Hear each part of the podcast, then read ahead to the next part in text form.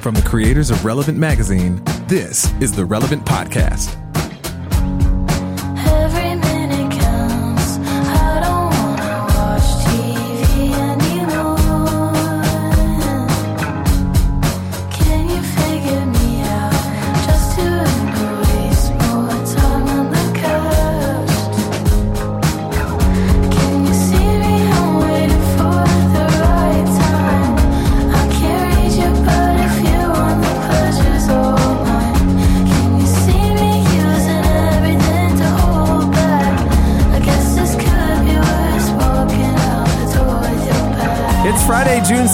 2019, and it's the Relevant Podcast.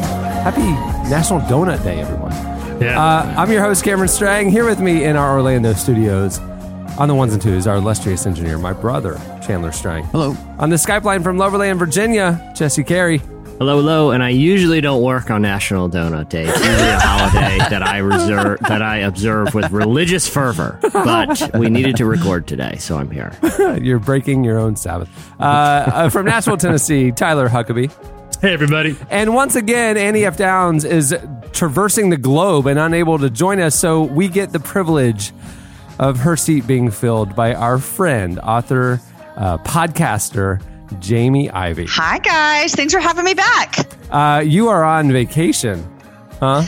I am on vacation. This is the kind of vacation where my husband and I are working. And so we brought our four kids with us, and they think it's like our family vacation, which is awesome. I I know the location that you have chosen to tell your children is your summer vacation. Why don't you tell our listeners where the exotic locale where you have taken your family? Okay, well, first, I need to say this. I'm going to tell you where it is.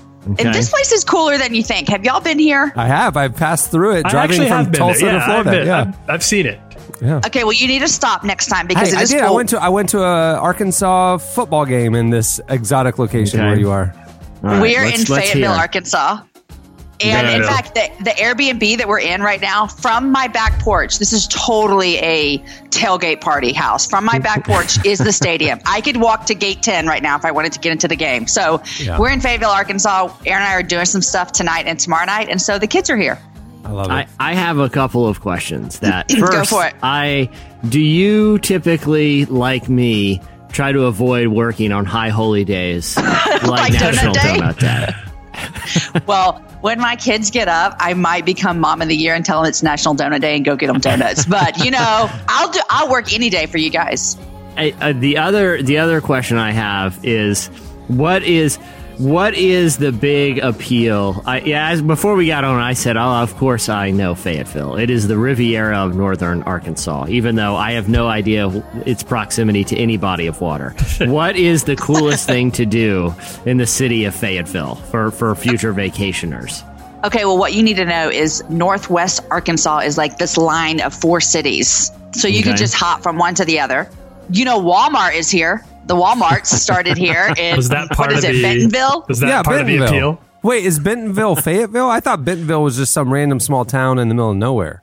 It, so they call this whole area Northwest Arkansas. And Okay. there's Fayetteville, Bentonville, Springdale, Rogers, and you just get on the interstate and go from one to the other. So yesterday we went to this museum, modern art museum that the Walmarts, do y'all call it the Walmarts? The Walmart put together and I made my kids feel cultured at a museum. It was really great. When I think of progressive modern art, I do think I wonder what the Walton family likes. You know, Go right, I- to, go right to Walmart. I can I ask a question, Jamie? I've, I, I think I know the answer, but I do want to. I want to hear it from you first because you have a very interesting situation with your earbuds going on right now. You, you've jerry rigged. You've jerry rigged a, a contraption, and I'll try to describe it for of the our mind, listeners. theater of the mind. mind. Yeah, A little, no, I know it's a little I- difficult. I, I know the perfect way to describe it. I know the perfect way to describe it because I. uh, But imagine like a hip hop shoestring beard, but white like Santa's beard. Like yeah, that that- is. yeah, yeah, that's a good way to. Yeah, you've you've you've sort of you've drawn it's on a little line across your jawline, and- and this could be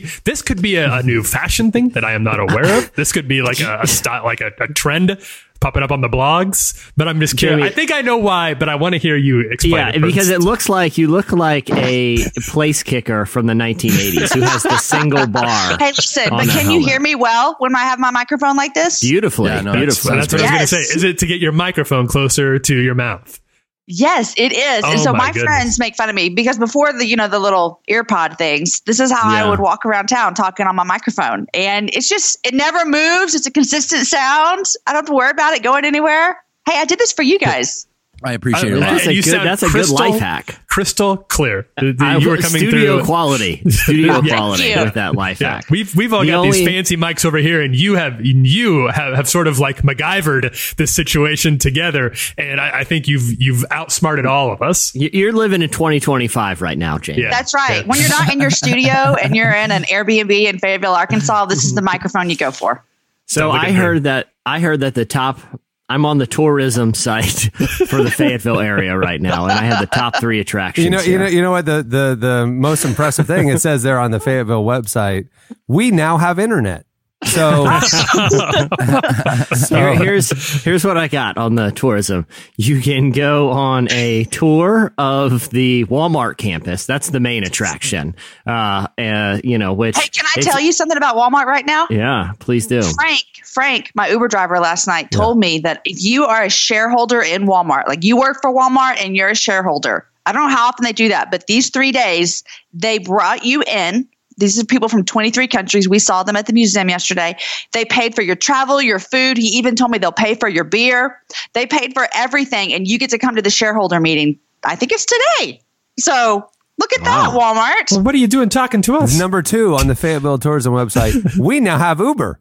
So and number three, this is they opened one of those KFC Taco Bell Pizza Huts. Three restaurants, one location, oh, one oh, drive through. It's it's it's quite, I mean, a lot of people it's a big picture. It's a big it's a scenic area. It's a, there's a scenic overlook overlooking this establishment Yeah. where you Hey, can get but I'm going to speak up for everyone that lives up here. Is that it is changing a lot, and we went to a phenomenal restaurant the other night called the Preacher's Son, and it's in an old church. It was so cool. Oh, so there you go. Oh, it's a Christian restaurant. They actually, I, a lot of people don't know that. They actually don't know this too. Uh, the country's last Bennigan's, the one the health department forgot about in Fayetteville. It's very the uh, last that chain. Bennigan's. Oh, Wait, that's- are, are you making that up? Yes, I okay, have no okay. idea. Oh, I I have it's no true. idea how many Bennigan's. I hope are. it's true, but, but- but I've never been back to a Bennigan's ever since one time. Uh, it was Kara Davis, uh, a former old OG podcasters will remember. She told me she saw she was at a Bennigan's and it was really going downhill, and that someone changed the baby's diaper on the table, and that's when she decided. Oh, yeah, that's Bennigan's that's, and her were that's a deal breaker. Oh, no. And that's when I said decided I'm done with Bennigan's. I have incredibly fond memories of Bennigan's. Like So it do was, I. it was my go-to college restaurant. You Yeah. know, like I would. Spl- that was my splurge meal. You Yeah. know, I, I Get a loved- Monte Cristo. I think they do a college yeah. deal, didn't they? Like you told me you were a college student, they'd give you like a little cut, a little like discount. I always got. I'm one of these guys that once I have a restaurant, I have one meal. I just get the same thing every time. I Uh-huh. got their Sure, chicken sure. quesadillas every time. It was fantastic. I love their chicken I, quesadillas. see, I, I have a fascination with any restaurant that just has random tchotchkes just all over the walls, Yeah. and that's why I have a fondness for places like Fuddruckers and Bennigan's, where there's like a random picture of like a rowing team from the 1940s. There's like a fly fishing pole, some skis, Like you know, just like I don't really know what the theme Yes, was. Yeah, an electric yeah. guitar signed Yeah. by Buddy Guy. It's like I have no idea. There's no cohesion to the theme of just like let's just find a bunch of random stuff and jam it in every inch of the wall. I liked. It's I like they liked when that was 25 appropriate. other restaurants that, that had very like definitive themes, and they just took them all and put, And, put they a took, and they on took the wall. the, Yeah. memorabilia that would never be missed, you know, and just jammed it on the walls. I, I appreciate that. There you go. Well, we have a great show in store for you today. Coming up later, uh, Hillsong Young and Free's. Aodhan King joins us. Um, uh, here's what my notes say, and I need to ask you, Jesse. You wrote this note, and I want to ask you about it after I read it. Ready? Okay. Aodhan King joins us to discuss their new world tour, their collaboration with Andy Mineo, and the tension between entertainment and worship. Now, my question to you is, Jesse, Yes. was it their collaboration with Andy Mineo that created a tension between entertainment and worship? Are you? Uh, is this a scoop? What I did is uh, they're beefing right now. That's what I'm they thinking. collaborated. No, no, I no. Here's why. Here's why that that note is there because I I I have sort of a fascination with Hillsong Young and Free. For a little context, like they are, you know, one of the Hillsong bands. It's not Hillsong Worship. It's not Hillsong United, but they do sort of like they're. I was listening to it last night, and Dane was like, you know, they kind of sound like chain smokers. You know, that they they are, have like kind of a pop EDM sound, and, but they write like church music. They write w- worship music. So it's it's always fascinated me to an extent of like what their approach is. Are they trying to create like you know these EDM kind of party atmospheres, or are they trying to create worship, or do they even see a tension between the two? And so that's kind of where the conversation went, and they were totally game to talk about that because I feel like that's kind of an interesting tension there. You know, it's not like like a lot of worship acts are a guy or a girl with an acoustic guitar or someone sitting at a piano. There's not a whole lot that's DJ based, and so they, you know, Aodhan was is game to talk about it. So In my in my mind, I really I know what you meant, but I really wish when Dana said they sound like chain smokers, she meant literal shit like Tom Waits on the on Hillsong that's- Young and no, Free. no, that- Is that's what she okay, meant, good. is like- wanted to clarify. That's that was the right shoulder. it's gonna be all right. She's like, no, th- that guy needs to get it. They need to. They need to quit. I will say this. There's, there's Aiden- studies out there. That's shortened their life. Yeah, well, no, it's I don't want to malign. I don't want to get him in trouble The good because he's involved it's the- with ministry there. He had a tracheotomy recently, but Oh, is powering through this world tour, and that's why that's why he sounds. I will say this: the tracheotomy was caused because he had a he was a chain smoker. He had a he was addicted and it really tore him up. Lord. so you're going to talk to him about the tension between worship and chain smoking. Yeah, exactly. Yeah. Is it And, possible to uh, do both at the same yeah, time? and- He's just and- on stage and- leading worship.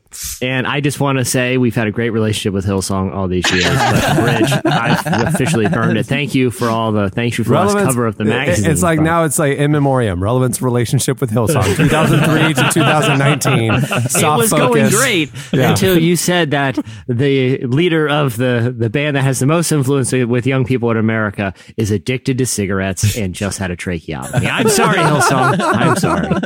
But I'm not sorry. All right. Well, uh, moving the show along. Stay tuned. Up next, it's the hot list.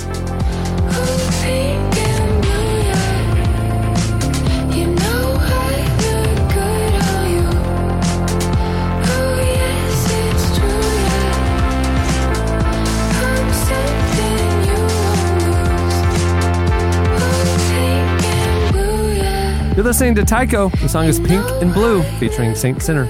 At the beginning of the podcast, you heard Claro with Bags. Well, today's episode is brought to you by Samaritan Ministries, a healthcare sharing ministry with over a quarter of a million Christians caring for one another's needs, from broken bones to cancer, pregnancies to organ transplants, all without the use of insurance.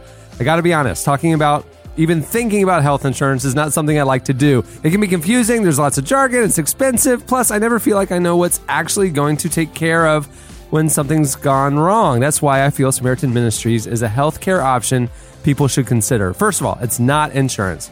It's Christians sending financial gifts to each other when there's a medical need, plus caring for one another spiritually through prayer and encouragement.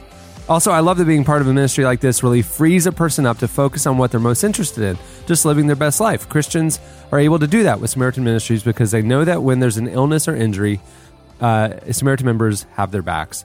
If you'd like to learn more about how you can be part of this ministry helping each other with health care, visit samaritanministries.org slash relevant. I like them. Good model. Disruptive. Okay, it's time for... Oh, going with the brief one this week. Yeah. Change it up a little bit. Interesting. Yeah, it's very, very casual. The yacht rock. The yacht yacht. rock. Yeah. Just, you know, it's National Donut Day. We're laying back, have a couple Dylan. couple of Just couple of nuts, you know, just enjoying the wonder of Fayetteville. Just uh, Oh, you it's know. so beautiful. I do like the view out your window there, Jamie. It's- I do. Really it's love very My green. kids are a love Razorback green. fan over here. Yeah, the, the beautiful view of a large imposing structure towering over us. with, uh, can you imagine being there trying to relax at that Airbnb if there was a game going on and you didn't know it? You know, like Oh, yeah. Yeah. wow, that That would would be the worst. Jamie, I have I have a long running uh, aversion to Arkansas uh, sports because like the I work. Razorbacks? What's that? The Razorbacks, Arkansas? The, The, the, the Is there very another Razor- sport here in Arkansas? no, that's all they have. It's, it's the only. No, they. They. I. w- I told the story when Brady Toops was on the pod because he played baseball at Arkansas. He's on the baseball team there. I don't know Which if you know. today there's a super regional game here, so it's about to go. It's about to get crazy up in they're, here always, Arkansas. they're, Fayetteville. they're always good in baseball. Yeah, they're always good. And I worked, I, I worked at the baseball stadium at my college, Oral Roberts University, just that, not too far down the road there in Tulsa. And my job was to take tickets at the beginning of the game and then hang out till after the game and clean up everyone's mess. And when Arkansas came to town like twice a year, it was the worst. They, the, not only is their mascot a pig, those people act like pigs when they're at a visiting stadium. It was very rude. Hot dog wrappers. I said, I said this to Brady. Spicy Big Bites from Hot Dog has to be from 7-Eleven, has to be the state food because everyone just brought one into the stadium. If we don't, as if we don't have concession rules, they disregarded our rules, disrespected my campus, and caused me to clean up a lot of disgusting stuff in my college years. So, Razorback fans, I wish you the opposite of luck today. I've never, Jesse, I've never told you this. I but uh, my junior year, uh, ORU's basketball team was playing Arkansas's basketball team. Yeah. So uh, Arkansas had a couple of future NBA guys. They're huge, SEC, you know. But ORU being a tiny conference, we had a really good coach, Bill Self. He's now the coach at Kansas, one of the most Yeah. famous coaches in the country right now. He was our coach at ORU, and we were we were really good for a small school, right? So we're playing Arkansas at Arkansas's massive stadium, you know, 20,000 fans there. And I travel out to the game, me and a couple friends. And I'm wearing an ORU t shirt, but I have a button down shirt over it, you know, just Yeah. because I don't want to. I'm that guy that I, I don't know. I'm just going to pick my spots with my trash talk. I don't want to, you know, we don't overdo it. So we're there. I'm, I'm, I'm, uh, you know, close to the court. I got down close to the court. And sure enough, late in the game, OR, it looks like ORU is going to win, right? And the place is just dead silent. I mean, this entire arena, you can hear a pin drop. And I stand up, unbutton my button down shirt, and turn around with my arms extended, looking at the crowd, like, what do you got now, Arkansas? Right? Literally six beers were thrown at me and pummeled me with with beer. And like I had to drive home those two hours soaked in beer. Well, So I'll say this: have- that is actually a, a, a sign of endearment in Arkansas. They greet each other by just throwing warm, natty lights on each other. Hello, welcome friend. To, welcome to Arkansas, and you just get splashed with a Miller High Life. No, I I actually caused an incident one time at an Arkansas ORU basketball game. I had decided that I would stay at school for Thanksgiving that year. I can't remember why. And uh, like no one does that. You just sit like alone. you were going to study extra for finals or something. No. Yeah, a grand ambitions, you know? And so, but that night they were, you know, everyone had left campus and uh, they, Arkansas was playing the, uh, yeah, at ORU, a basketball game. And I was like, oh, this is a great game. So I walked over to the campus and usually the student section there would have like, you know, a hundred students cheering, but it was Thanksgiving break for there's like eight of us, right? and so we have the whole student section to ourselves. Again, ORU pulls out an improbable victory. And I look down at my students in the student section. I'm like, if they win, we have to rush the court. Like we have to rush the oh, court. Now let me say this. On a normal night, when hundreds of students pour onto the court Yeah. after a big victory, Yeah. it's like this like celebratory thing. Yeah. When five guys run onto the court after a game, it's a security situation. Like, what are they doing? Who are these guys? This isn't part of a mass rushing. There's just five randos on the court. Get them out of here. Like the Arkansas players were looking at us like something bad just happened. Why are these guys on the court? And it, we got a stern talking to. So never rush the court if it's only like five of you because they think they think something bad is happening. Oh, there you go. Oh, that's funny. Okay, uh, it's time for the hot list. Coming in at number five this week, uh, Mike Huckabee, uh, Tyler's dad. Tyler, your Uh, dad, right? family. Yeah, Mike- also keep it in the family. Relevant podcast. Mike Huckabee performed with Korn guitar player Brian Head Welch on Huckabee's TBN show.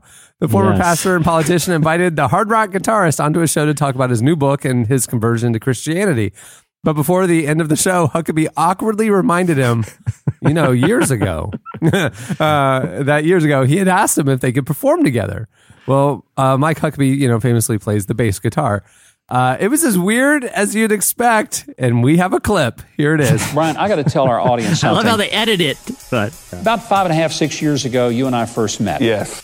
Yeah, the edit is so wild. I interviewed you, and I said then, "Hey, we got to do music together sometime." Like it's, Remember it's that? so ominous. look at his face, Chandler. and you said you would do it. Yes. You'll still do it, right? Yes. Okay. Okay. I realize that when the two of us are on stage together, it may not look like that we actually blend, It's so weird. but we do. Yes, we do. Yes, we do. So when they cut over to him, where he says, "Years ago, you said you would play with me," and like it's like this like delay, and and Brian Welch's eyes like move from side to side, like I like. Oh, I'm no, side, you're we're up. doing this, aren't we? And he's like, "Yes." and you can sort of see Brian Welch like just going over it very briefly, like the list of decisions that brought him to this point. Like, like how long ago did it start? Like, what was the first little tip of the of the avalanche that led me to where I'm at right now? Uh, one of them was committing his life to Christ. Very happy about that, obviously, but that maybe it was the last good decision Brian Welch made. I'll say this: TBN has come a long way since like Yeah, Jan that's true. Crouch, since since we you know they've changed hands. So I mean, Yeah, they've come a long way different- to Mike Huckabee, all the way from Jan Crouch to Mike Huckabee. Yeah, I will say this: no one was wearing like a purple robe or sitting on a throne, so that was good. But it was still weird. It was still weird. It's still weird. Just a different time. Uh, coming in number four this week on the hot list, Wendy's launched a very cool social media campaign uh, this week to support adoption. The fast food chain, who's now known for their hilariously combative social media presence, has unveiled a new initiative that merges technology and activism. As part of their partnership with the Dave Thomas Foundation for Adoption, Wendy's Snapchat campaign facilitates easy donations to the pro adoption organization. All people have to do is scan a snap code on a Wendy's cup, and the company will donate five bucks to the Don- Dave Thomas Foundation, an organization founded by the late Wendy's founder and adoptee Dave Thomas that helps make adoption easier for foster care children with special needs or in sibling situations. Uh, Wendy's will donate in $5 increments up to $500,000. Uh, the money is going to go towards efforts to bring the foundation's programming to all 50 U.S. states. The Dave Thomas Foundation works with full time, one on one caseworkers to seek out the right family situation for unadopted kids. They target demographics with difficult adoption histories and work with professionals focused on using personal relationships with children and families to find the right situation for everyone. Wendy's founder Dave Thomas was an advocate for adoption for most of his life. He founded his foundation for adoption in 1992 under the stated mission to dramatically increase the number of adoptions of children waiting in North America's foster care systems. Very cool.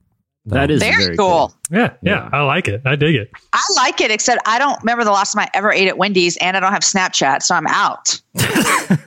Wendy, Wendy's has delicious salads, salad Oh, options that I, okay. I like to get. Yeah, I don't even know where I would find a Wendy's. Like I, I feel bad. you're you're Oh. in Fayetteville, and I read this on the tourism. More Wendy's per capita than Okay. anywhere in the world. At Wendy's, it's the it's it's All wild it takes there. is They two. love it. More Yeah. than one. yeah, yeah, the two left. That uh, it, yeah, it makes me feel like less terrible about my decision to eat Wendy's so frequently. It's like, oh well, they'll make another donation for me. I'm doing, That's right, I'm right, it's doing, good. I'm doing a good thing here by eating this, uh, you know, cubed or this square cheeseburger. Like I'm, I'm doing something good for the world. So Coming in number three this week on the hot list, our guest coming up later, Hillsong Young and Free released a new song this week with Andy Mineo.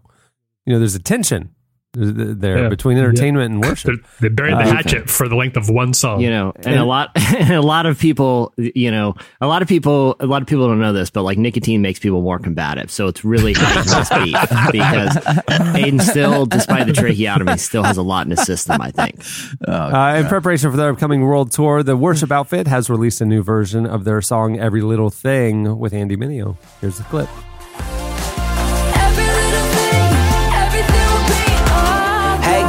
I know you don't need no one to advise you. You probably do a better job running the world than I do. I just thought I'd guys can hear remind you. I've been trying to find you. It feel like Satan working overtime times two. They say if it doesn't kill you, that refines you. But I'm trying to live, and that's bigger than survival. It's been a long night, it's been a long fight. So just remind me now, everything will be alright. Now, what you'll notice is how clean Andy's voice sounds compared to the Compared to chain the- smoker yeah. background Yeah. sing. That's because a lot of people don't know this. Andy's a big vape guy, so oh he's so Oh my so it's it's inter- detention, entertainment, and worship.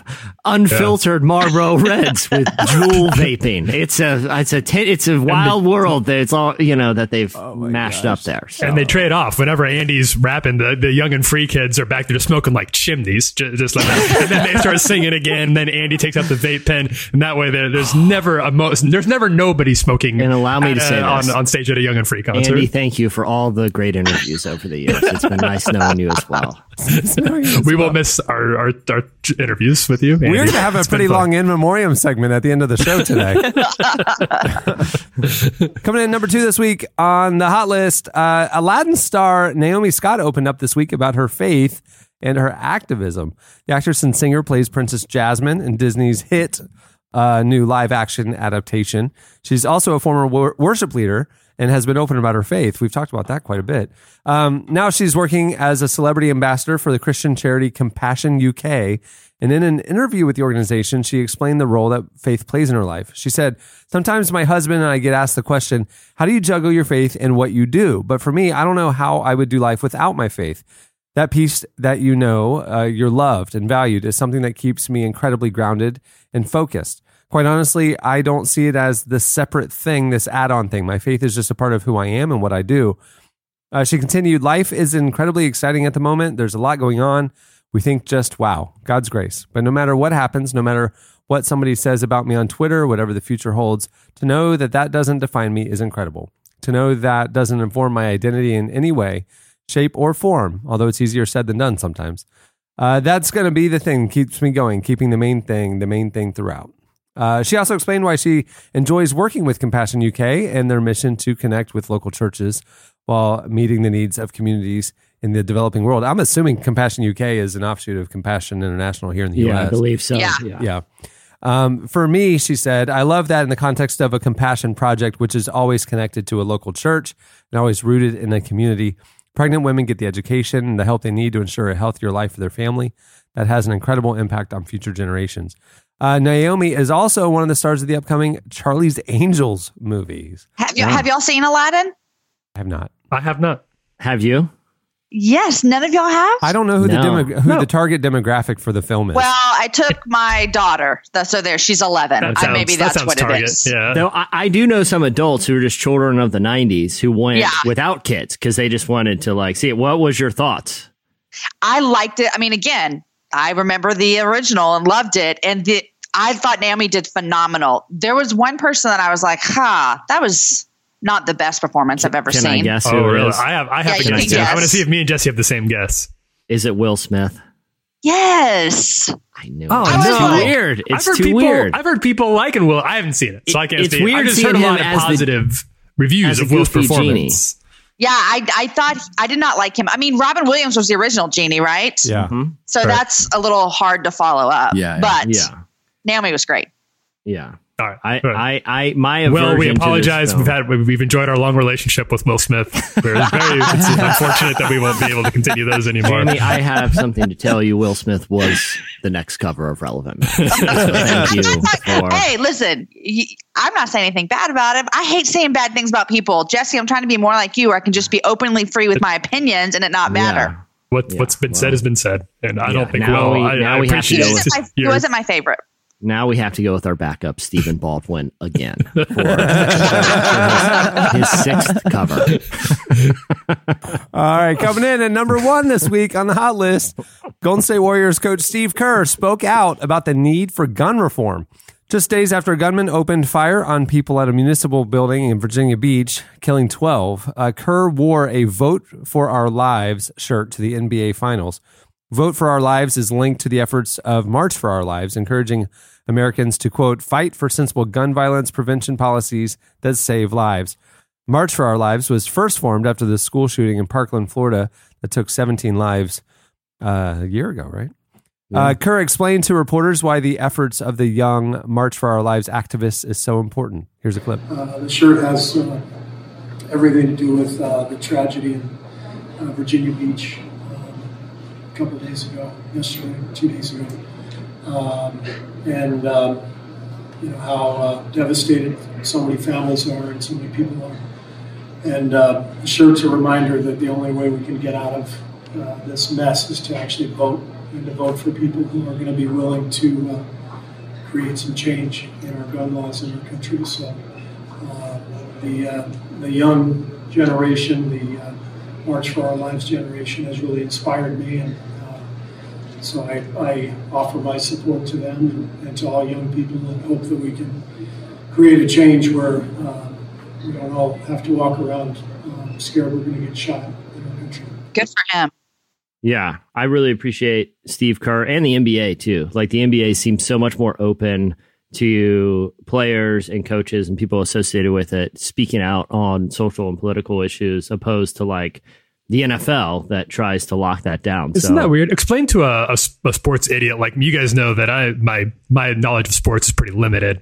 Um, but what explain to me why the NFL has been so uh, just treated any political issue like kryptonite, uh, whereas the NBA has been very very open to taking to, Well, to the, uh, taking not, issues like not just on. political issues. The NBA has been open about mental health issues, social I mean, issues, yeah, social- really yeah. anything. Yeah. Players and coaches can say what they want. Honestly, I think there's a few things. Uh, Jesse, yeah, I want to hear your thoughts. My, mine is uh, the NFL. I mean, there's like 150 players on a team. It's more about the team, the organization, the money, the sponsors than it is any individual people. You don't know them as players as much. NBA is five guys. I mean, it's like you get to know them as individuals, and they have a platform, Sure, with social media sure. and stuff. That makes and sense. The NBA is like, okay, we can either try and stifle this, or we can just embrace it. And I think that you know, there's just a different dynamic there. But the, I think that the NFL is just old money, old white men, power structures, political structures, and stuff like that, and they're threatened by anything that would disrupt, you know, the the kind of The, the, the old good way old boys of doing, club the good- of yeah. the owners and coaches. Yeah, where the NBA is kind of upstart, young, fresh, dynamic, next generation, you know, and I mean, think about kids now, you know, middle school teenagers. I mean, they're into the NBA, they're not into the NFL as much. I mean, it's Yeah, just like yeah. it's a generational shift, and it's like I think that's what you're seeing represented in how the leagues, you know, embrace these issues. But what do you think, Jesse?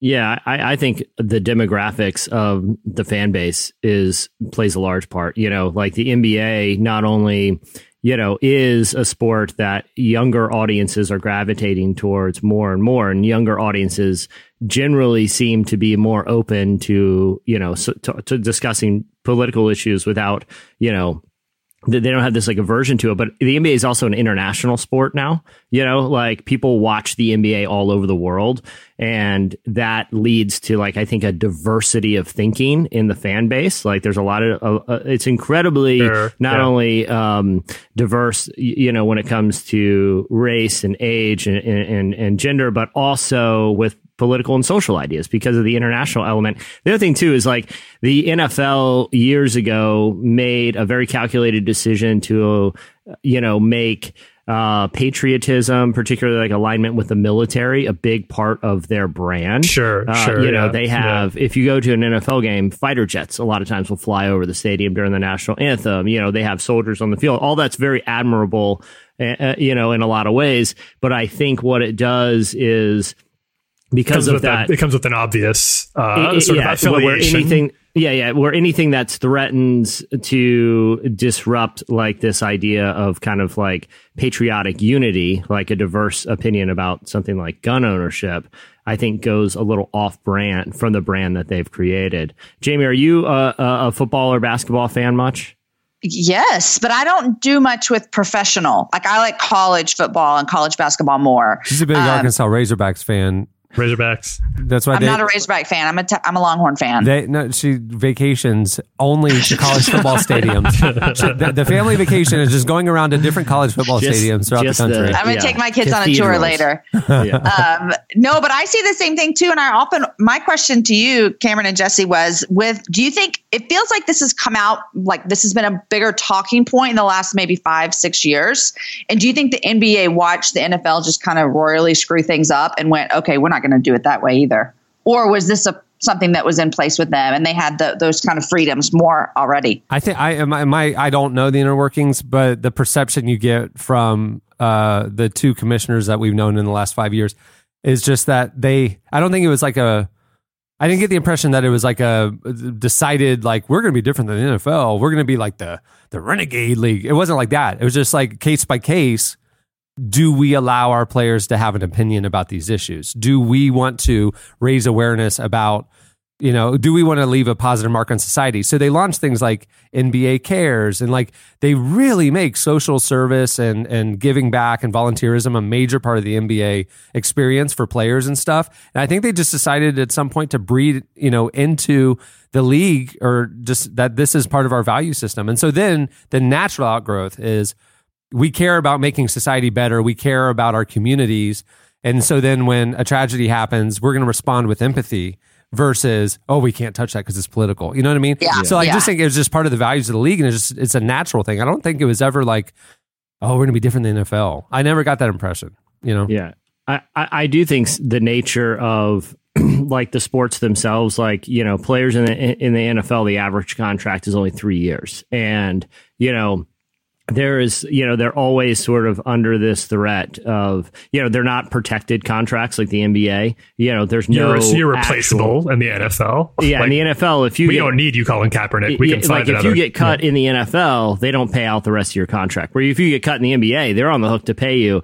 So I think these, especially some of the older veteran NBA players, uh, you know, like when you, or some of the ones that are very secure, like when you saw members of the Miami Heat during the LeBron era, you know, wear hoodies following the shooting of Trayvon Martin as you know a sign of solidarity. They're doing that because they're, I feel like, probably more just secure in their uh, employment situation than a lot of NFL players. Who, I mean, we've seen Colin Kaepernick went to a went to a Super Bowl, was one of the best young quarterbacks in the league, and then when he started make, doing making a political stand, you know, he can't get a job anymore. Yeah, yeah. and he's sitting now courtside at the nba finals and the nba players have embraced him you know and Yeah. w- Yeah. wear like stand with cap t-shirts and stuff like that you know so Yeah. it's like super interesting. I do want to say r- real quick, I got a, b- a lot of messages from listeners on Twitter following this shooting, which, uh, you know, I happen to live in Virginia Beach, and I really appreciate everyone who reached out and is praying for the community here. That meant a lot. So I did want to throw that in. Yeah. How, how, how's how's shooting. how's I mean, like after the Pulse shooting here in Orlando, I mean, it changed the fabric of the city. I mean, now, I mean, there's a memorial and there's signs everywhere, and there's you know, like I mean, it's just it's on walls, it's everywhere. Like, you Yeah. know, it just changed. Do you feel that this was kind of like a freak? Thing that happened, or do you feel like it's something that the city's rallying around? Because the Orlando one was like the gay community was targeted, and so Yeah. you know it was like a, more of a a societal statement that was being made, then I don't know. I mean, what, what's going on there in Virginia Beach? Yeah, it's it's you know well I'll say this too like the, this area is uh you know a, there's a very heavy military presence and you know there I feel like there's a lot of people here who are used to dealing with tragedies you know uh, first and second hand because they're you know th- there's a lot of special operations out of here. So when you hear sometimes of these like Navy SEALs that are killed a lot of them are stationed here in Virginia Beach. So there's this community I feel like is really um, you know, accustomed to rallying around people dealing with tragedy. And we've seen that a lot following the shooting last week. Um, you know, I went to uh, uh, like the AAA baseball game uh, in Norfolk the night after the shooting, and there was a long moment of silence that was really emotional, and people across the stadium were weeping. And then that Sunday morning, we actually our our church once a year does uh, a church at the beach, which is just an outdoor beach service, um, and it just happened to be the Sunday after the shooting, and they considered canceling it because typically there's sort of a celebratory, um, uh, you know, atmosphere, but. Um, what happened was, you know, they really transitioned the service to be, uh, you know, a really time to grieve and tourists who or or people who just happened to be on the beach started joining the service as um you know we were singing kind of sim hymns and and some more solemn songs. There was a time where you know the pastor read the name of the victims and we held a long moment of silence. And what you really saw is people that weren't affiliated with the church that just happened to the beach kind of you know i told I was, huck i think i was telling you it was really almost surreal because the beach was crowded. It was a beautiful Sunday morning. And when they did the moment of silence for the victims, you could not hear anything but, you know, the waves. And, and even though there's thousands of people on the beach. Wow, so wow. it's really been, yeah, something where people are kind of rallying. You know, v- you see VB strong on all the sign, you know, all the city signs. And, um, so yeah, it's been, it's been a heavy thing, but I feel like this community is fortunately as well equipped as you can to to respond to a tragedy. They've read, you know, right now the city through uh, like a campaign in the local paper, like our church decided to give the entirety of Sunday's tithes to a fund that the city set up that I think is approaching two million dollars for That's the victims' amazing. families right now. That's great. But yeah. All right, that'll do it for. oh gosh, that was not appropriate. That was no, not. thanks. he went with the most tasteful option. Yeah, that is true. That is true. yeah, Of yeah. the options. There's other. There there would be worse ones. All right, stay tuned. Up next, we get into the beef with Hillsong Young and Free. Sometimes I just need a little help. Why do I try to take the world on by myself? I'm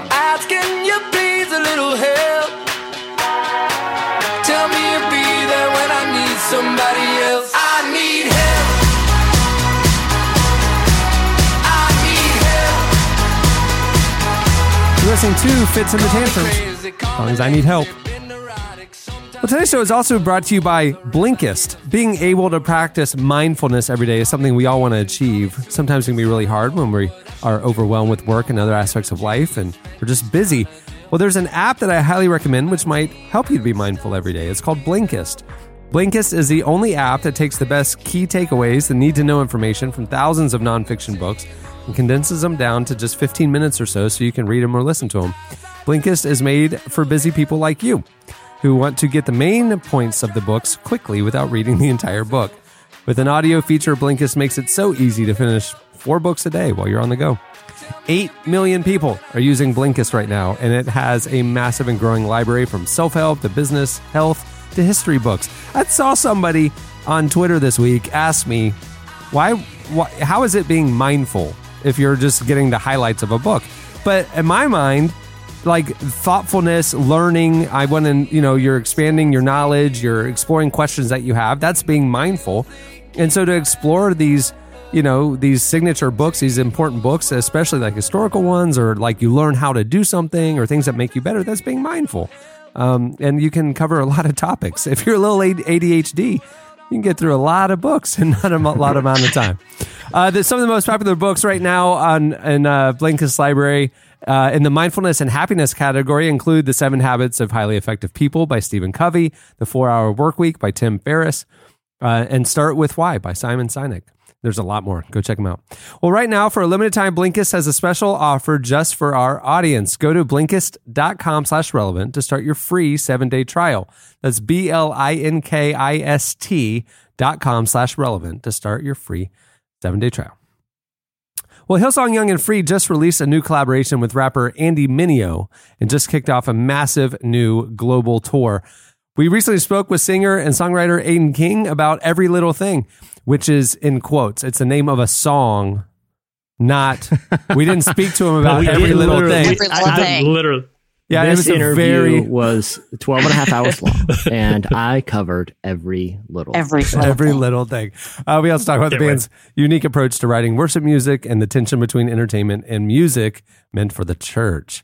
And Jesse, you uh, talked to him, right? Yeah, I talked to Aodhan, and I did. You know, I actually do want to start at that point. We're talking about how you know if they see a tension between creating these, you know, very kind of entertainmenty shows that have lights and they have, you know, it, it's a party kind of atmosphere, but they're also trying to do something worshipful. And I wanted to ask them because I hear a lot of people in, you know, worship ministry really wrestle with that tension. Am I, am I creating an atmosphere to entertain people or one that points them, you know, to this kind of higher, uh, uh, experience that doesn't involve, you know, kind of just being entertained? And here's what Aodhan said about that tension. our whole crew that's on tour with us, like our production guys, our lighting guys, media guys, everybody, all of us are all in church together and we're all like, we've kind of all done this together from the beginning. And, you know, I don't, I definitely don't see their part as the more, you know, uh, what it be maybe like commercial side of what we do. I definitely they would definitely be they're only doing what they do to make the nights like a show, quote unquote, um, because they believe that it's like their act of worship. And so, mm. um, and you know, it's funny. It's like we've definitely had like because this tour we've only just kind of started rolling out this tour, so we're still in the stages of like you know every night we're like you know all right, what can we do better? What can we do better? And it's it's always it's most more often than not it's the production guys, the lighting guys going, oh, I feel like you know when we were doing this lighting thing or when we blacked out at this point, it was a distraction to the moment. And so I think everyone's always thinking. I think they go hand in hand. I think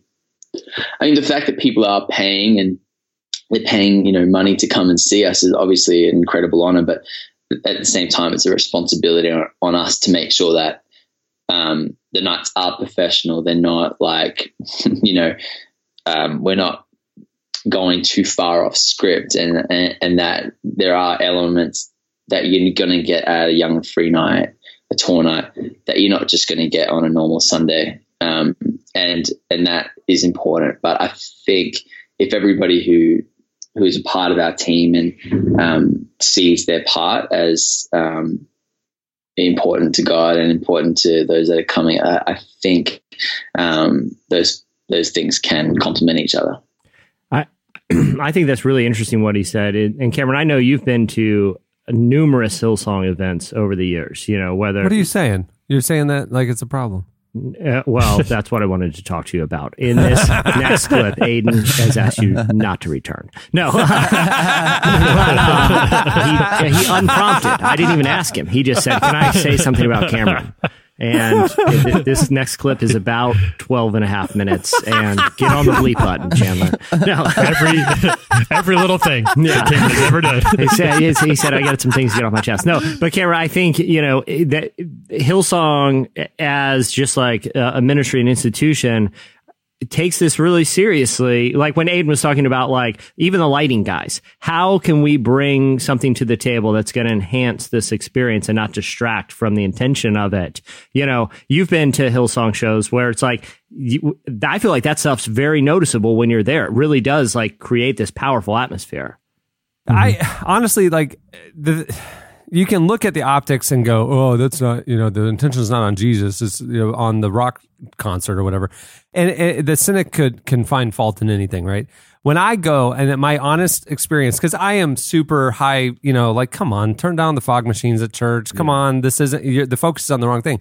The thing that I notice when I go to Hillsong concerts um, is a couple of things. One, the creative experience that you have is is unlike any other worship experience. It really does, almost like back in the medieval times, the what the cathedral did. Mm-hmm. It, it brought this grandeur of we are worshiping a big God. It makes us feel smaller. It is, it, in my experience, ha- enhances the worship experience. Number two, it is quite often and primarily that the band is backlit. They don't put the spotlight on themselves. They really are trying to lead you into a worship experience where your focus is on the Lord. That, that's been my experience. Yeah.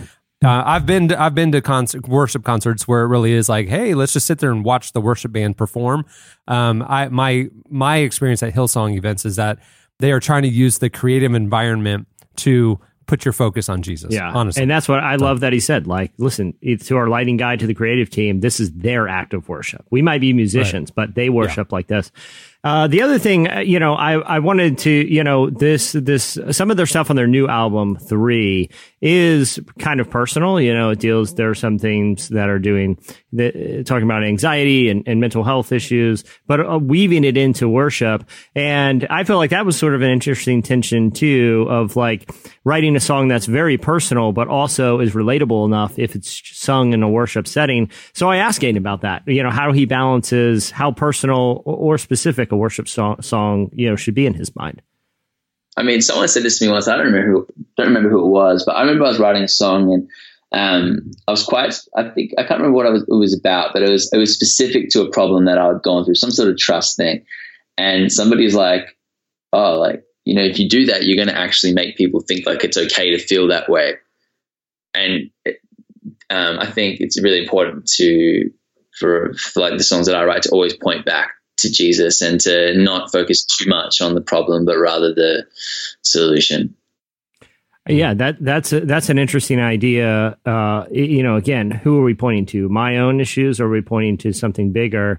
And I feel like that there's a good balance of that on the song that they just you know released the new collaboration with Andy on every little thing uh, because it talks about worry and vulnerability, but also um, you know what ultimately the solution is. And here's what Aodhan said about that song specifically.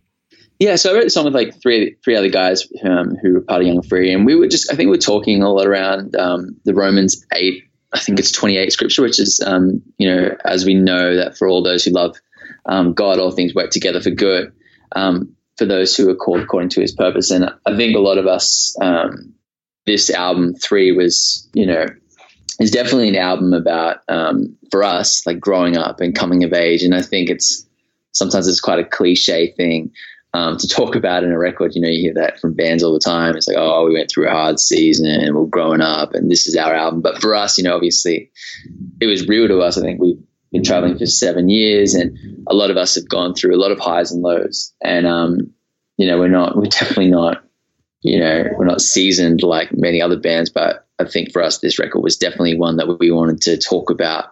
Um, you know, maybe the light at the end of the tunnel or the coming out of things that were hard. And, um, that song, I think we, it started, to be honest, it started like a ballad because, you know, naturally the lyrics lend themselves to be something that in that kind of direction. But I felt like, you know, the message of the song is definitely, definitely more a celebration of, um, you know, the fact that everything is going to be okay, everything's going to be all right um, if we just put our trust in God. And so the song, you know, ended up in this, you know, kind of more of a I guess an up song or just like a celebration song. And I think even doing it on tour, um, you know, around Europe especially, it's it's it's been obvious that for many people that this song has been that.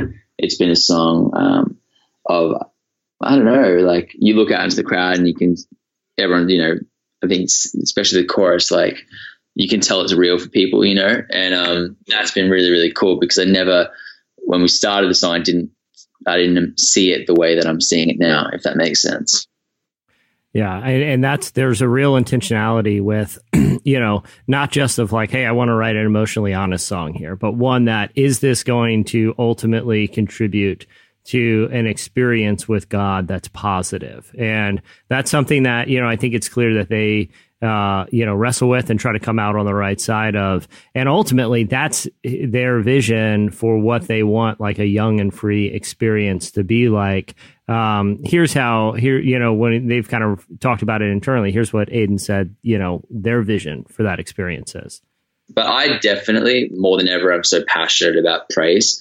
Um, I'm so passionate about like, like celebration and joy. And it's not because I feel like, um, it's what we do and what we do well, I think. But I think it's because I actually think um, people need to know that, like, worshiping Jesus um, and be reminded that it's actually fun and um, it's okay to jump in church and smile and have fun. And I think if we can continually write, some, continue, uh, continue to write songs that are encouraging people to, um, I guess, like bask in the joy of God's presence, not just these somber moments of reflection. I think we're doing a good thing.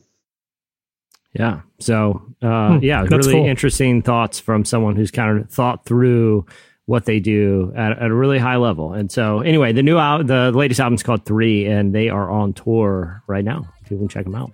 That was Aodhan King. Make sure to check out their new album. It's out now. All right, stay tuned. Up next, let's ask the cast.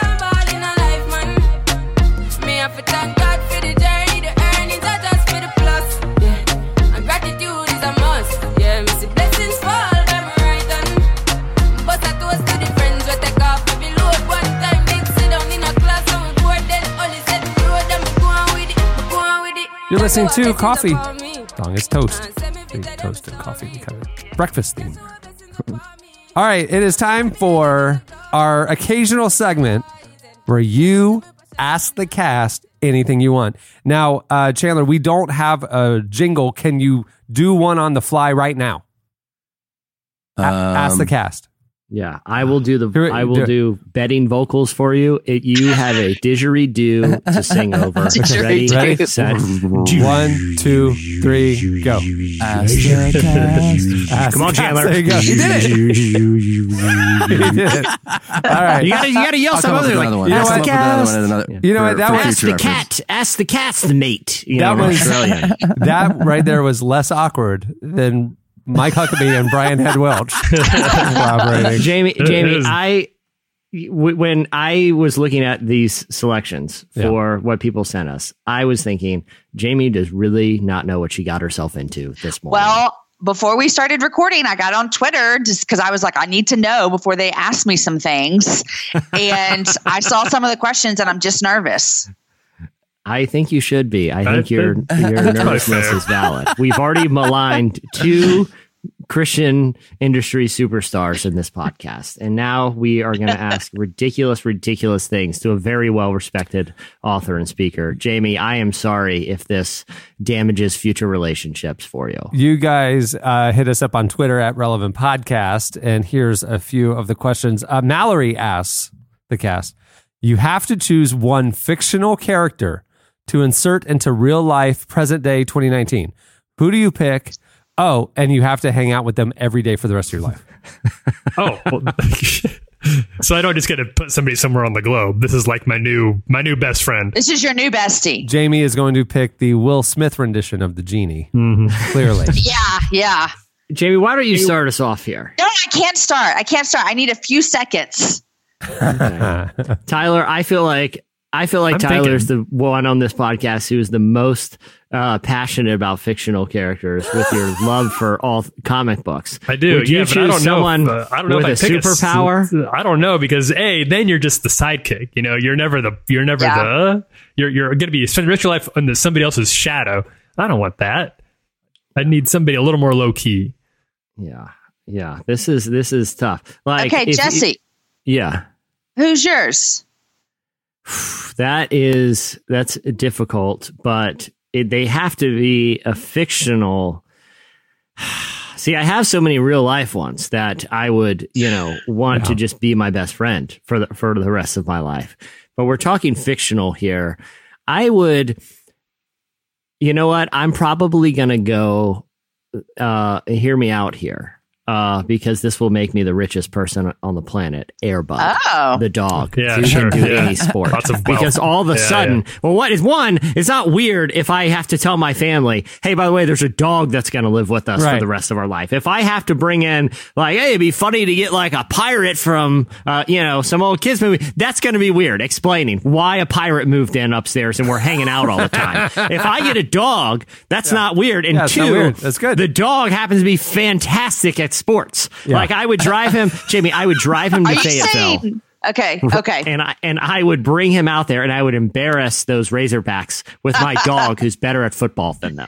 so you would you, You- would become like the halftime show at NBA games. Exactly. You, and Living Air Bud. dream. Yeah. Living the dream. Air Bud. All right. Yeah. I think I think I've decided on mine. I think I would go with Wilson from Home Improvement. Ah, uh, oh, Wilson. because because for two reasons. One, he would be around to dispense friendly life advice, which I could always Yes. use. You know, the wisdom, some like, wisdom nearby. Also, I have to hang out with him every day, but he would always be a little bit off to the side and concealed. So it wouldn't be like a he wouldn't it wouldn't be like having a new like leech on my shoulder who I can't Also- like I can ignore him because I can Yeah. only see the top half of his face. Also, I'm noticing both of you have, you know, the, the, the her parameters where you have to hang out with this person every day for the rest of your life. You've both hedged that by selecting somebody who would only be around for about another 12 to 14 years. Yeah. You know what I mean? Yeah, Like, dog, you're- you're mine's good. dog year, so that's Yeah. like Yeah. I mean, You're free. Air Bud is got to be pretty old. Jamie, you've had a little time. I can I've see the time. wheels turning. Who is your fictional bestie? Okay, well, because we were talking about uh, what's the movie we were talking about? Ariel. Yeah. No, not Ariel. We were talking Aladdin. about Jasmine. Aladdin. Aladdin, Jasmine. Yeah. So Yeah. not Jasmine, but it got me thinking about Walt Disney movies from you know the '90s. And Yeah. spoiler alert, I picked Ariel, and here's why. I love the beach. Like I'm a beach girl. And if you've never seen Little Mermaid, she lives underwater. So I don't know I can hang out much underwater, but when she comes up for air, because she hangs out on the beach sometimes too, we can hang out. And Ariel was like, stick it to the man. Like she just went Like mm-hmm. She didn't follow the rules. She did whatever she wanted. I kind of like that kind of friend. And Smash so I pick patriarchy. Ariel. A- And and when you like are like Ariel, listen, I've kind of had enough of you right now. Like, no, you know, I'm not throwing shade, but you're really annoying the heck out of me with all these songs you're bursting into. you can just be like, I'm just gonna drive away from the ocean because she can't follow you. She can't come with me, but I think she'd be a fun friend, a fun hang on the beach. Is she amphibious though? Because she can. She we This see her singing both in and out of water, right? Yeah. She um she came out of water after the spell, you know, and then she had the legs to marry the Yeah. guy. But, But then she couldn't went back to the water. Yeah, yeah, yeah. I would I would say this in my version. Obviously, I'm also a witch that can cast spells for some reason. Okay, Cameron, thank who you. would your fictional character be? I have no idea. you don't know? No. Uh, Jess asked. Oh, moving on. Moving on. Moving on. Moving on. Just, one of the three Stooges. Just make it easy. Come on, It's it's a lie. hilarious. Who They're cares? always dropping hammers on each other. Master Splinter from Teenage Mutant Ninja Turtles. Yeah, probably like you know Sheriff Andy Griffith or something like that. Just a good, nice fella. Hank Hill. That's that would be mine. Oh. yeah, yeah, yeah. Yeah, that's a good one. um, all right. Uh, Jess asked, "What career would you be doing if you weren't able to do this one?" Now, I don't know if why you wouldn't be able to do this one. I don't know if like you you know lose your Lost- fingers or something. But Lost my hands in it. yeah, yeah. So, what career would you be doing if you weren't able to do this one? Uh, obviously, a celebrity dog trainer. Uh, I, think, I think I've made that abundantly clear on this podcast. And the only reason, and I'm not going to say that wasn't my first choice, but for reasons I legally cannot can no longer get into, I cannot be around animals. So uh, the dream dream vanished in my hands. Uh, wait, like you were holding a puppy in your hands and it died? For reasons I legally cannot get into, we can't talk about this anymore. Uh, My best that- friend that I brought back is a lawyer, and he's looking at me right now, telling me to zip it because of a settlement. Jamie, who did you pick? what would you pick? Okay, well, all the sports talk today. If I really had my dream job, it would be a a sports reporter like Erin Andrews. Yeah. Oh, wow. Oh, that's yeah, cool. yeah, yeah. I Yeah. would love that. In fact, fun little tidbit about me is when I was in high school, I tried out for the mascot my senior year just so I could be on the field to watch the games. So I love watching sports. And what if I could be a sports reporter? That'd be so fun. Would you choose like college football, like college game day? Yes, that would be so fun. I think you'd be good at that because you're oh, you'd be really good at the. I always feel bad for the girl who has to go down and talk to the coach who's losing at halftime because he's he, he doesn't want to talk to you. He's got he's got to go give the fire. Jamie, like, you're the- so nice speech, that but you I- could. I think you could handle Yeah. it. Well, they just asked the same question. What'd you tell your team at halftime? You know, like yeah. that. You know, it, no, I'm not saying they don't work hard. Oh my gosh, I'm just saying in those hard moments, you just kind of go with the softball. Like, all right, what do you see uh, the change in your defense you need to make during halftime? There you go. While, while Nick Saban, with his arms crossed and his polo and khakis, just stares blankly at you. Yeah. yeah, yeah. Thanks, Jamie. And then he just runs and sprints into the locker room. I would be in sports too, but I'd be on the other side. I would be part of a franchise of some sort. You know what I mean? Like I would want to be in the front office or something like that. Yeah, I mean, my, my that'd obvious my answers. I mean, obviously pro athlete, but you know, I chose to do this instead. I think it's. I think the parameters of the question are you with your current skill set in Oh, a that's what- different that- job. I, I should I should have uh, cleared a two sport pro athlete. Oh, So, okay. uh, I, thank you for clarifying that. That really I needed to get that out there. Uh, I think I would do the. Uh, you know, we we were talking about uh, the last time on the podcast about Rambo: Last Blood. I like how in all these movies that are coming back, how the the young protagonist is now kind of a grizzled old, and he's always working like out on a farm somewhere. He's like a, a horse carpenter or uh, or some doing some sort of like very manly activity. I think that would be my like. You can kind of hear the Johnny Cash in the background. I don't know what it is. I mostly just see the aesthetic, the shed, the like.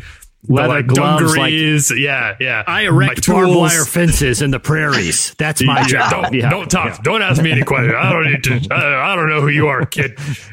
They try to get you back in for one last round. Nah, I'm too old for that. That was a long time ago. Yeah, Yeah. talk about it. Taylor asks, given the chance with time travel, what's a moment in your life that you would go back and do Oh, man. over, and what would you Moment do in differently? life. Oh, in our own lives? Yeah, a moment in your life. Oh gosh. Man. Hey, the past is the past, Taylor. Yeah. Oh wow. It, is. it sounds like I don't Taylor's know. got some This own is issues stressful. here. I've just been uh, served by my lawyer here uh, for violating a gag order on an incident with an animal at a basketball game. So I'm going to say the moment I would go back to is about five minutes ago when I brought that whole debacle up and opened a big legal can of worms that's really come back to bite me. Taylor. Thanks, Taylor. Oh gosh. So Jamie, you, you don't even believe in the premise of this question. I, I mean, the obvious thing for me would be like, uh, you know, like a, a dating relationship that, you know, was like, I wish I could have just not done that or something. You know what I mean? Yeah, yeah. but like, I'm wondering about like, I'm trying to That's go bigger. Like, is there a big life decision that you'd want to Oh. like redo? You know? I would. I mean, I could say this. I went to a super small Christian university right out of high school, which was great, fine, all that. But I sometimes wish I would have had the big college football, all that type of experience. So Yeah. maybe that's an answer I could use. Remind us where you went to school, Jamie. Which time I went to? I went to a couple different. I started at Dallas Baptist. Did you? What happened there? Why did you? That's- why we did you have not too long Are you time, banned? Jesse. Are you banned from campus? No, I'm not know, banned. but is, is your lawyer, lawyer also there in the room telling you that you Yeah, just- Sorry, just stop said- now, Okay, so. Dallas Bat. Where, where where where after that? And then I went to the University of Houston for a semester, and then I finished at Houston Baptist, Okay. HBU. HBU. So you would go Go back in time and erase all of that and Why go would to hold on, hold on? Why would a Houston-based university have a husky as a mascot? Those things would die in the Houston yeah, they would die. True. That's a terrible mascot for Yeah, a Houston school. Yeah. I I don't like I don't like. well, we got the Cougars at U of. H. Yeah, but a cougar has a thin coat of fur in the heat. A husky's a husky's that thing's going to Yeah. die within six At, minutes. at least you're not It the is an odd Nashville the Nashville hockey team, which is very currently the Nashville hockey team is currently called the Predators. That's a name that hasn't aged in the current climate. Super well. The, the mascot, they actually just hired Chris Hansen from Dateline. Nobody, nobody was trying to they're trying to they're trying to redeem it to catching predators. Now. I don't think anybody They're foresaw. Uh, trying to make them. Nobody foresaw our present era when we decided to call the team. Everybody walking around with a with a T-shirt that says "Predator" on it. Uh, let's go with something that can be offensive to multiple audiences. to every possible group. The mass destruction. That's Evan awful. says that he just finished working at a church, and I kind of want more story on that. Well, He just finished up his time working at a church, and he's soon to start church hopping. He said, "Not to be dramatic, but overeager church greeters make me want to throw myself down a set of stairs." Sure. Any advice on how to avoid the greeter but get into the church? Evan, First you're off, my what a weird form of self punishment. Throwing yourself down the stairs. Is being greeted by another human really that bad? Are we talking like a flight or two? No, but I've already thought about this for him because I was putting Yeah. these questions and I'm like, well, this is easy. I know what I would do if I had some aversion to greeting people, which I don't, uh, because I'm a normal human that uh, enjoys interactions. Um, is I would wrap both my hands in giant bandages, so they're Yeah. like two big Oh, yeah, and yeah, yeah, yeah. and when they go to shake my hand, I would put them up, and they That's just see these massive medical That's galls, and I and I just look at the greeter and go, "I was burned," and then I just walk right into the service. No one's talking to that guy. I went a different direction. I think that Evan should go to, to any go to your local Walmart if you're in Fayetteville or any other or any other like goods store. Uh, find yourself a, some sort of vest, a red vest, a blue vest, doesn't matter. It needs to have a color on it. Then put that on over your normal clothes when you go to church. They're gonna think that you're they just have a, you're the new guy, you're the new greeter. They're not gonna greet you. They're just gonna like point, uh, you're over, you're man, you're man in that door over there, and just, you slip right in. You're easy. Yeah. and then then you you lose the, then you vest. lose the vest really quick before you have to start It's shaking hands. Yeah. Before they make put you to work. Yeah, What? there- yeah. yeah. What what church do the greeters wear vests?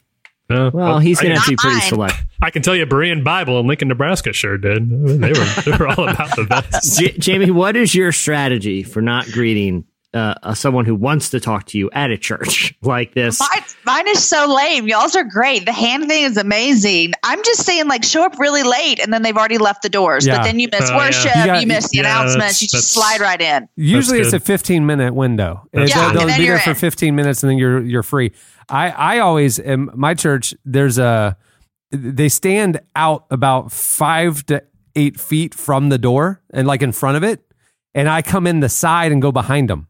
I like I, Ah. I I duck behind Oh, them. yeah. So cuz they're looking ahead, they're looking at the people coming up the path and I slip behind them and I'm right in. I don't have to say hi to anybody. Yeah, that, because what I do is uh, really disruptive to the church services. I walk through the front doors, and when someone says hello, I say hello, good morning, and I walk through. It is just a nightmare. I mean, I've almost It's the worst. I've almost left the church over this. I mean, I've I've you know really you know been going through a trial of my faith because it, it requires me to to nod my head and say good morning. most churches don't most churches have a uh, like multiple exits that's why i don't think a church would be a good zombie apocalypse uh, bunker situation because there's so many ways to get into most churches there's not enough greeters to man every single door you can go into the children's church Yeah, situation but usually or he's gonna If be you're- if he's you're new. visiting. Yeah, he's gonna be visiting. He only knows the main entrance. You know. you gotta you gotta stake that out ahead of time man Sorry, man.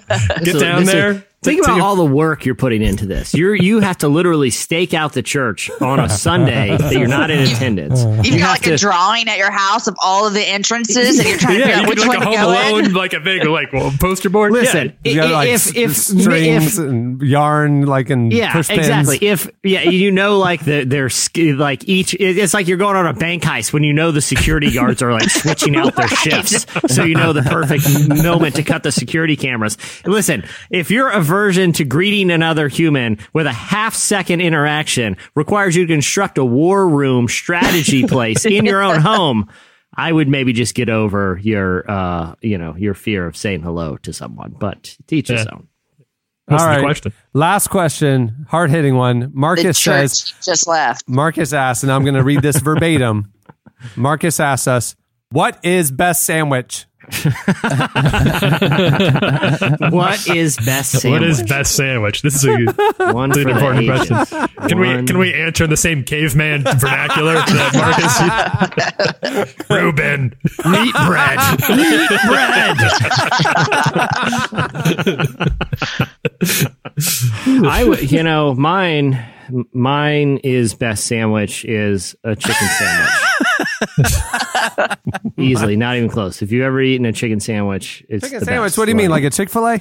Yes, like a Chick Fil A chicken sandwich. It's Just the like a best fried sandwich. chicken. It- it's peaked. That's they good. figured it out. It's the best. It's That is I true. mean, There's you a take purity one bite to and you're it. like, it's not going to get any better than this. you That's know? true. That's that's true. And the way that comes in that like tinfoil bag, and it's just like warm and mm-hmm. yeah, that's Yeah, good. it's Yeah. good. It's good. Yeah. It's not like going to Arby's where it's like someone stepped on this before they handed. That- they actually preserved them. you know, I had never. I I don't. I'm not adventurous in my sandwich expl- exploration.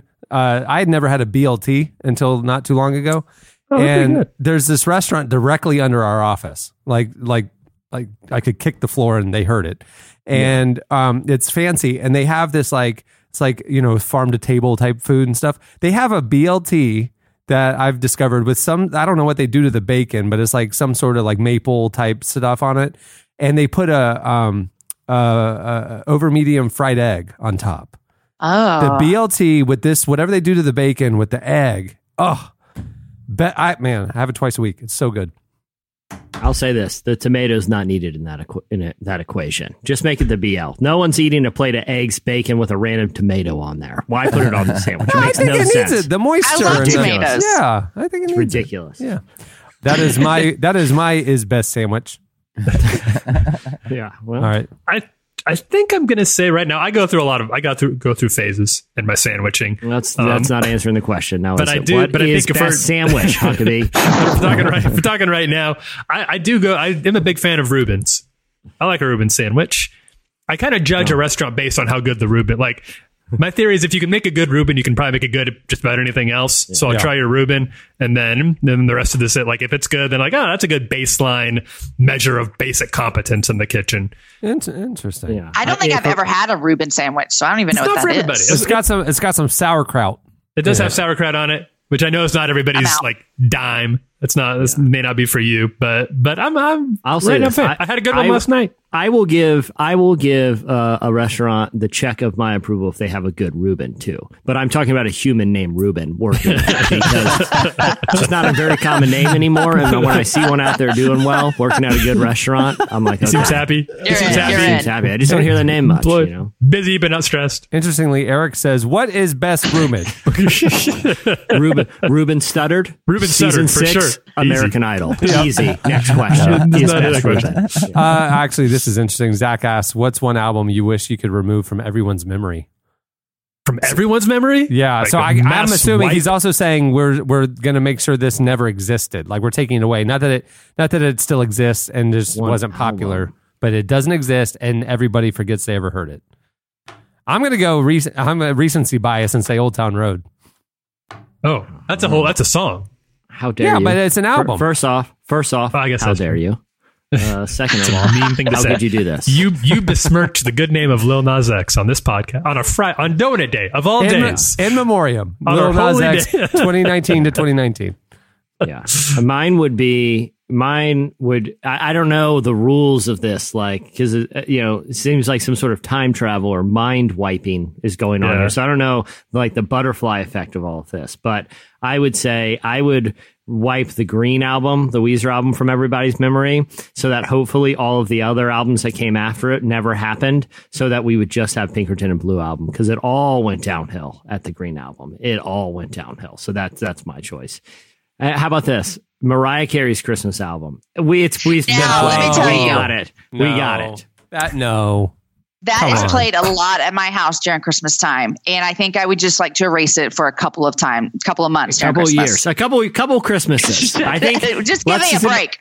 Exactly. Thank you. Uh, Make That's it my- time. my answer. Yeah. That's My my daughter loves answer. that. That's that's my answer. Give me a break. Give me a break. Break me off a piece of that Kit Kat bar. That would be the Worst- song that. I would Oh, okay. remove. I got my baby back, baby back. because every time I hear it, I get hungry, and I got a real gotta go- problem. I gotta go to And Chili's. I, I spent a fortune on baby back ribs. Uh, Tyler, what's yours? All right, I think I think my answer, and that, I don't even I don't even hate this album. I don't love it, but I, I don't hate this album. But I hate the the net effect that it had on music and pop culture Oh, after wow. it came out, and that's the Lumineers first album. Remember that Lumineers Oh, album? The like the like crunchy like hey yo bam bam and like when Yeah. they're, like on their guitars. It's not terrible, but I feel like it that was what really tipped the scales of the folk revival into But they were like just just following Mumford. music. They were just following Mumford. Yeah, they were following Mumford, but I think Mump, I think they are when it when it tipped from being like kind of interesting, kind of different to just being well, this is just basically a pop Generic, song yeah. with acoustic guitars. Yeah. Yeah, And stomping. Jamie, I, this this brings up a quick point, and I know we need to wrap this segment. But when I hear Lumineers or I hear any music that's like a banjo, like hipsters wearing overalls with beards, like kicking a kick drum while they're doing like you know sea shanting chants. It reminds me of barn weddings because those are the type of mm-hmm. bands that play at mm-hmm. barn weddings where you drink cocktails out of mason jars and there's like Yes. Edison lights. What is your you live in Austin most of the time? And I feel like that's prob that was probably that was probably the center point for all barn wedding related events for a while. What are your feelings about barn weddings?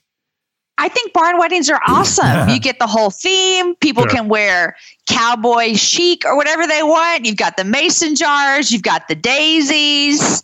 The woman wears a wedding dress that's like maybe it's maybe she's riding off on a horse or maybe she's getting married. We don't know. And you know, it's great.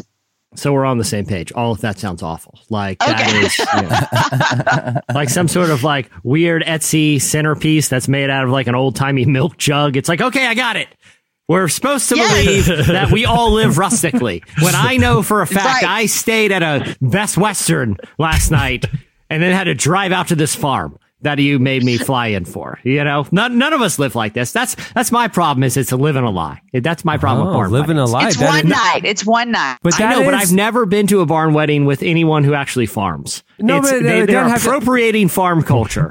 Oh, you're making actually a really strong point. And and not that they have to farm, but they don't even live like the rural, like you know, you know, analog lifestyle. Like you're Yeah, right, it- it's it- complete it- appropriation. it's so like in it's, your it's, mind, it's, it's a based fake. It on should have some connection to an, ag- an agrarian uh, lifestyle. or before have lived through the Great Depression when that was like the nicest wedding that money could buy. If we got out all the old mason jars and like, yeah, li- listen, we, we, the, my family didn't, you know, star in the grapes of wrath here. Okay, they could afford a regular cup to drink out of. We didn't have to drink out of old is- jam jars. that's Wait, It's- do you not have mason jars at your house to drink out of? No, No. they have the the the lip No. part isn't made for made lips. for it's made for we drink screwing on jars. per, per, preserving fruits and Favorite poking holes in the cups to top and out of. keeping caterpillars in. Why? Yeah, I, I, I use that. Use I just jar. like them. We just we just use them a lot. Everything 'cause about it. We have a lot of jam, so then we just wash them out and drink out of them. Yeah, I, like I said, you I? It's my it's just convenience. I will put a stick and a leaf in one and poke some holes on the top and keep the caterpillar for a couple days. See how that shakes out. But I'm not drinking out of it. They're for they're for my animal experiments only. All right, that's it for.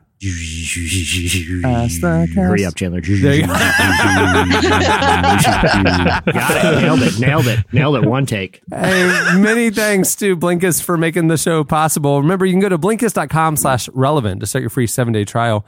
Also, thanks to Samaritan Ministries for sponsoring the show. If you'd like to learn more about how you can be a part of this ministry helping each other with health care, visit samaritanministries.org slash relevant. Uh, also, thanks to Hillsong Young and Free for joining us. Their album Three is out now, and they just kicked off their global tour. It is uh, just know all the arenas, smoke free environments. Smoke free environments. All right. That'll do it. Uh, we'll wrap things up. I'm Cameron Strang. Chandler String. I'm Jesse Carey. I'm Tyler Huckabee. I'm Jamie Ivey. Thanks for joining us, Jamie. It was a lot of fun. You're welcome. Thanks, guys. All right. We will see you all on Tuesday. Have a good weekend, everyone.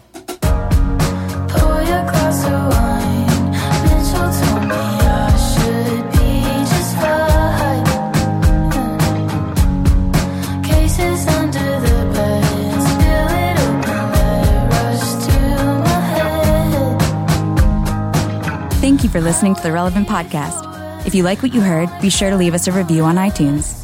Check out other shows from the Relevant Podcast Network in the podcast section at relevantmagazine.com. And while you're there, browse exclusive podcast merchandise at our online store. Make sure to subscribe to Relevant Magazine. Info is available at relevantmagazine.com forward slash subscribe.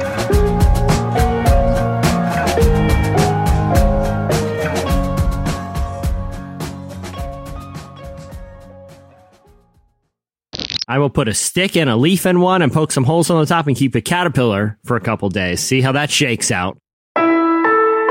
Relevant Podcast Network.